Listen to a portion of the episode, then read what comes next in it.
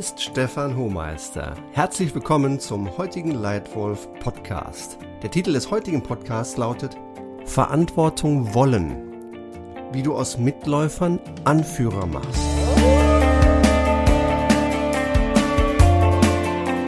Eine häufig gestellte Frage, die ich selbst von Senioren, Führungskräften, Direktoren, Geschäftsführern, Vorständen immer wieder höre oder die auch an eine meiner Partner gestellt werden, ist die Frage, Herr Hohmeister, wie bringen wir eigentlich unsere zweite Führungsebene dazu, mehr Eigenverantwortung zu übernehmen? Wir würden uns ja gerne stärker auf die strategischen und langfristigen Fragestellungen unseres Unternehmens konzentrieren. Wir beobachten ganz ehrlich, wir sind ein bisschen zu operativ unterwegs, erleben auch manchmal Rückdelegation.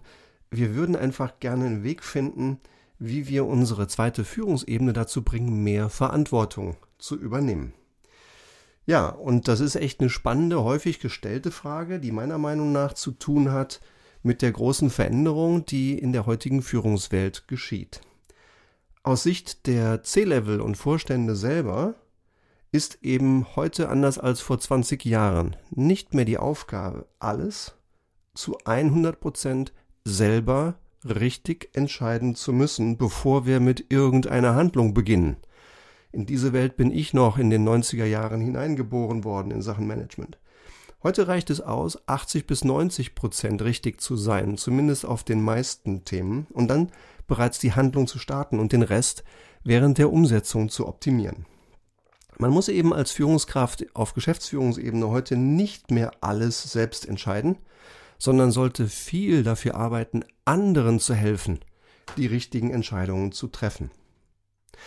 Und die zweite Perspektive aus der Sicht der zweiten Führungsebene oder auch des mittleren Managements, oft erfahrene Leute, die die Firma gut kennen, die Führungserfahrung haben, die aber im Sandwich sind, die unter sich Leute haben, die sie führen, die aber auch über sich die ähm, Geschäftsführung oder die Vorstände haben und sie sind mittendrin. Und auch aus Sicht dieser mittleren Management-Mitglieder ändert sich die Führungswelt. Für viele dieser Menschen war Jahre und manchmal Jahrzehnte lang die Erwartung, dass sie mitarbeiten sollen, dass sie sauber umsetzen sollen, Projekte und Arbeit präzise managen sollen. Aber eigentlich war nie wirklich gewünscht, mitzudenken oder sogar vorzudenken oder sogar von unten nach oben den Status quo in Frage zu stellen, weil das war manchem alten Geschäftsführer einfach unbequem. Heutzutage wird von diesen Leuten in den mittleren Managementpositionen aber etwas anderes erwartet, weil es einfach erfolgreicher ist und schneller geht. Es reicht nicht mehr nur, sich beim Chef die Ansagen abzuholen. Heute machen gute Führungskräfte in diesen Rollen Vorschläge nach oben. Sie führen ihren Chef. Und sie arbeiten nicht nur mit, sondern sie denken energisch und gut vor und stellen eben doch den Status quo immer wieder konstruktiv in Frage mit dem Ziel, Verbesserungen auch von unten nach oben vorzuschlagen und umzusetzen. Diese Veränderungen bedeuten für beide deutliche Veränderungen und Umstellungen. Und das ist nach meiner Beobachtung die häufigste Ursache für die Frage, Herr Hohmeister, wie bringen wir die zweite Führungsebene zu mehr Verantwortung? Eine der Fragen, die ich mir in 25 Jahren eigener Führungsverantwortung, ja, vom erstmals Führenden bis zum Vorstand, selbst manchmal gestellt habe in solchen Momenten, wenn ich gesehen habe, mein Team ist motiviert und, und fleißig, aber die Menschen tun nicht das, was ich mir wünsche und ich verstehe nicht, warum sie tun, was sie tun, dann hat das häufig eine von vier Ursachen gehabt. Mangelndes Bewusstsein, Angst, Bequemlichkeit oder Gewohnheit. Und ich glaube, diese vier sind auch der Schlüssel, wie man andere Menschen dazu bringt, mehr Verantwortung übernehmen zu wollen. Wie man Mitläufer zu Anführern macht. Nehmen wir die mal eine nach dem anderen. Erstens, mangelndes Bewusstsein. Ist denn den Leuten in der Ebene unter mir und wenn du selbst C-Level bist, wenn du selbst Geschäftsführerin oder Geschäftsführer bist, ist den Menschen, die in deinem Team hierarchisch in der Ebene unter dir arbeiten, überhaupt bewusst, was du von ihnen erwartest? Habt ihr das gleiche Verständnis von modernem Führen? Wissen die Leute glasklar, was du von ihnen willst? Bitte mach nicht meinen Fehler. Einer meiner größten Fehler in meiner Karriere war das schwarze Loch der Annahmen. Als junge Führungskraft habe ich noch angenommen, hey, wir haben hier alle Stellenbeschreibungen und da steht ja alles drin, ist ja klar, was hier der eine vom anderen erwartet. Kompletter Schwachsinn. Das stimmt fast nie. Meistens sind die Erwartungen von einem Vorgesetzten und einem Mitarbeiter leicht unklar. Manchmal sind sie komplett unklar. Deswegen nimm du bitte nicht an, es sei alles klar, sondern sorge für Klarheit. Mach deinen Mitarbeitern bewusst, was eigentlich modernes Führen heißt. Mache ihnen bewusst und stimme mit ihnen ab, was du von ihnen erwartest. Lass sie auch bitte sagen, was sie von dir erwarten. Denn sie sollen dich ja führen. Du bist der Chef. Also Chefführung ist wichtig. Lass das bitte auch zu. Also Tipp Nummer eins, Bewusstsein schaffen. Zum Beispiel durch ein gutes Erwartungsgespräch. Was erwartest du von mir und was erwarte ich von dir? Wenn du dazu wissen möchtest, wie man das macht, ich habe ein sehr wirksames, ganz einfaches, einseitiges Instrument, ein Führungswerkzeug namens Erwartungsgespräch. Wenn du glaubst, es hilft dir, melde dich bitte bei mir, schicke ich dir kostenlos. Tipp Nummer zwei kommt aus der zweiten Quelle, warum Menschen nicht das tun, was du dir wünschst. Diese Quelle heißt schlicht und ergreifend Angst. Ja, es kann sehr wohl sein, dass Menschen zwar verstehen, du Geschäftsführerin erwartest von der zweiten Führungsebene, also von mir, dass ich dich führe. Aber es kann sein, dass ich davor einfach Angst habe, dass ich nicht weiß, wie das geht, dass ich zweifle daran, ob ich das überhaupt schaffe. Ich könnte ja Fehler machen. Und als ich vor fünf Jahren mit einem anderen Chef das schon mal gemacht habe, habe ich zwei oder dreimal Fehler gemacht und habe so einen auf die Rassel bekommen, dass ich danach gesagt habe, sorry, dann mache ich eben keine Vorschläge mehr, dann reduziere ich mich eben wieder zurück auf das fleißige, brave Umsetzen. Also vielleicht habe ich Angst. Ein Weg, wie du dieser Angst begegnen kannst, wie du als vorgesetzte Führungskraft aus deiner mitarbeitenden Führungskraft mehr Eigenverantwortung kriegen kannst, könnte sein, Selbstvertrauen geben, mehr Verantwortung geben, aber dann bitte auch Fehler zulassen. Wenn du mir als junge Mitarbeiter mehr Verantwortung gibst, werde ich mehr Fehler machen, ich werde größere Fehler machen und jeder dieser Fehler, wenn ich zu dir komme und beichte, ist für dich eine Gelegenheit, meine Angst zu verkleinern und mein Selbstvertrauen zu vergrößern. Das wäre mein Tipp. Und wenn du das mit mir zehnmal gemacht hast, glaub mir, dann übernehme ich von selbst mehr Eigenverantwortung für Entscheidungen und für Ergebnisse. Die dritte Quelle, die mir in meiner Karriere begegnet ist, warum Führungskräfte nicht so viel Eigenverantwortung übernehmen wollen, wie sie könnten, heißt Bequemlichkeit. Denn wenn du mein Chef bist und ich arbeite für dich, dann ist es natürlich bequemer für mich, wenn du alles entscheidest. Wenn ich gar nicht mitdenken muss. Wenn ich einfach nur umsetzen soll, dann habe ich kein Risiko genommen. Die Verantwortung fürs Ergebnis ist ja bei dir, weil du hast entschieden. Es ist bequemer. Wenn du das ändern willst, wenn du willst, dass ich mehr Eigenverantwortung übernehme, dann bitte ich dich, das konsequent zu fordern und zu fördern. Ein ganz einfacher Weg ist zum Beispiel, wenn ich zu dir komme und delegiere zurück. Ja, ich habe von dir eine Aufgabe bekommen und leg sie dir wieder ins Körbchen und sag, Chefin, tut mir leid, kann ich nicht, was soll ich denn tun? Dann würde ich dir empfehlen, das konsequent wieder zu mir zurückzudelegieren und eben der Versuchung zu widerstehen. Gib mir bitte keine Antwort, sondern stell die Frage wieder zurück. Fordere von mir nicht einfach nur das Problem, sondern immer meine beste Lösung. Und wenn du das zehnmal mit mir gemacht hast, werde ich merken, hm, ich komme da nicht mehr mit durch. Ich muss meinen eigenen Vorschlag machen. Und das wird gefordert von dir, es wird aber auch gefördert von dir.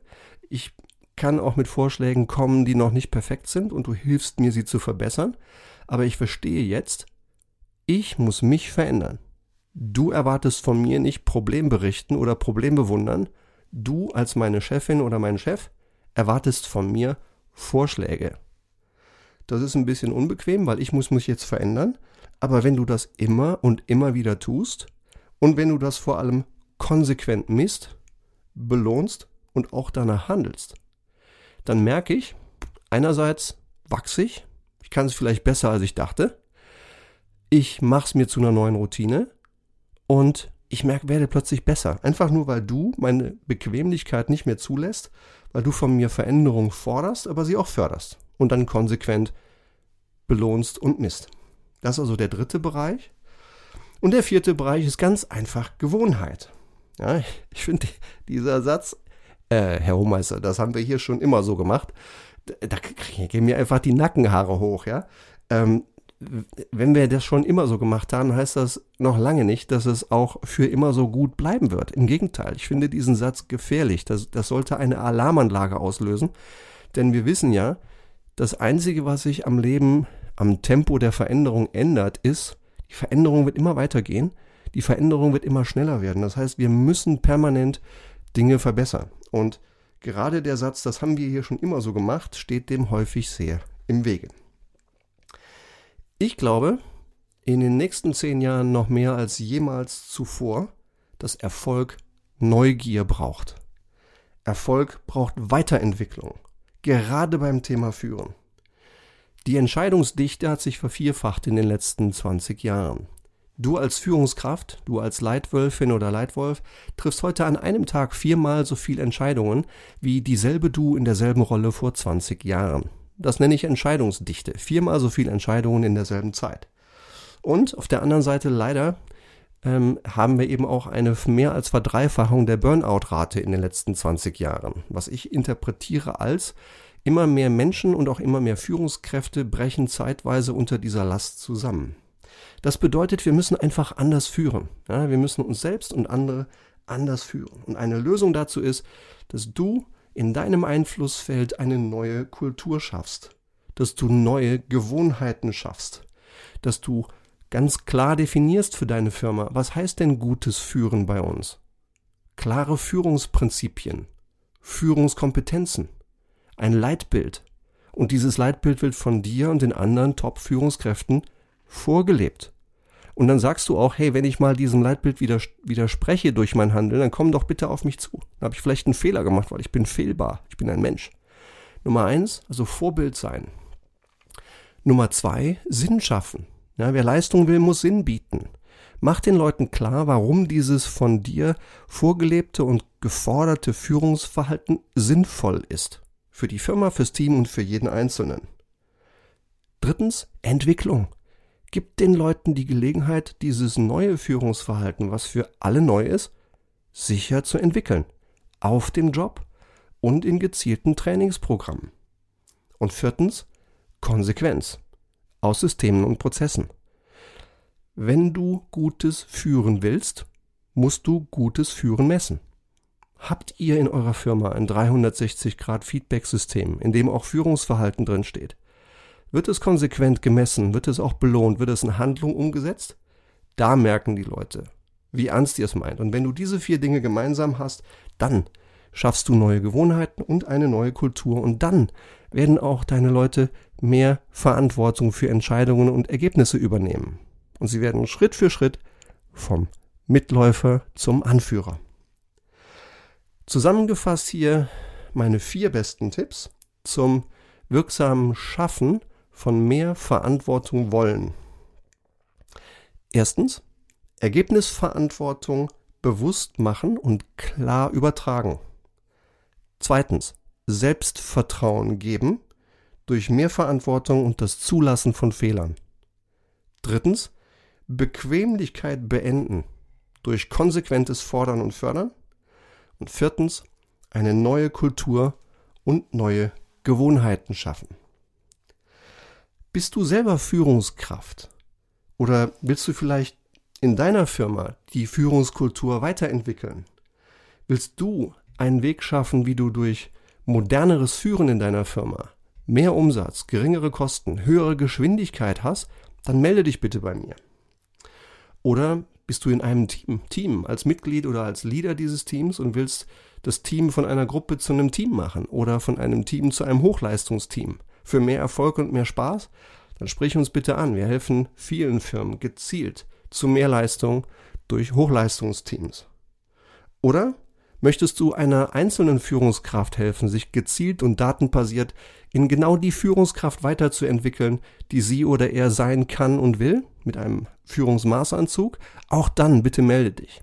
Und wenn du einfach nur einen Impulsvortrag haben möchtest, in einem Team, in einer Firma, bei dir, eine Stunde oder auch einen Tag, je nachdem, was du möchtest, dieser maßgeschneiderte Impulsvortrag, der möglicherweise dein größtes Führungsproblem direkt adressiert, klar, melde dich. Das machen wir gerne, das machen wir oft und ich würde mich freuen, wenn wir am Telefon beginnen könnten, dein größtes Führungsproblem gemeinsam zu lösen. Und wenn du einfach nur weiterhin in diesem Leitwolf Podcast gute Tipps, praktische Tipps zu erfolgreichem Führen haben möchtest, dann sei so gut, abonniere diesen Leitwolf Podcast und wenn du magst, bitte gib mir ein Sterne Rating auf iTunes. Das hilft uns genau zu verstehen auch, was euch, was den Leitwolf Podcast Hörern hilft. Gib mir auch gerne Tipps von vielleicht noch offenen Fragen.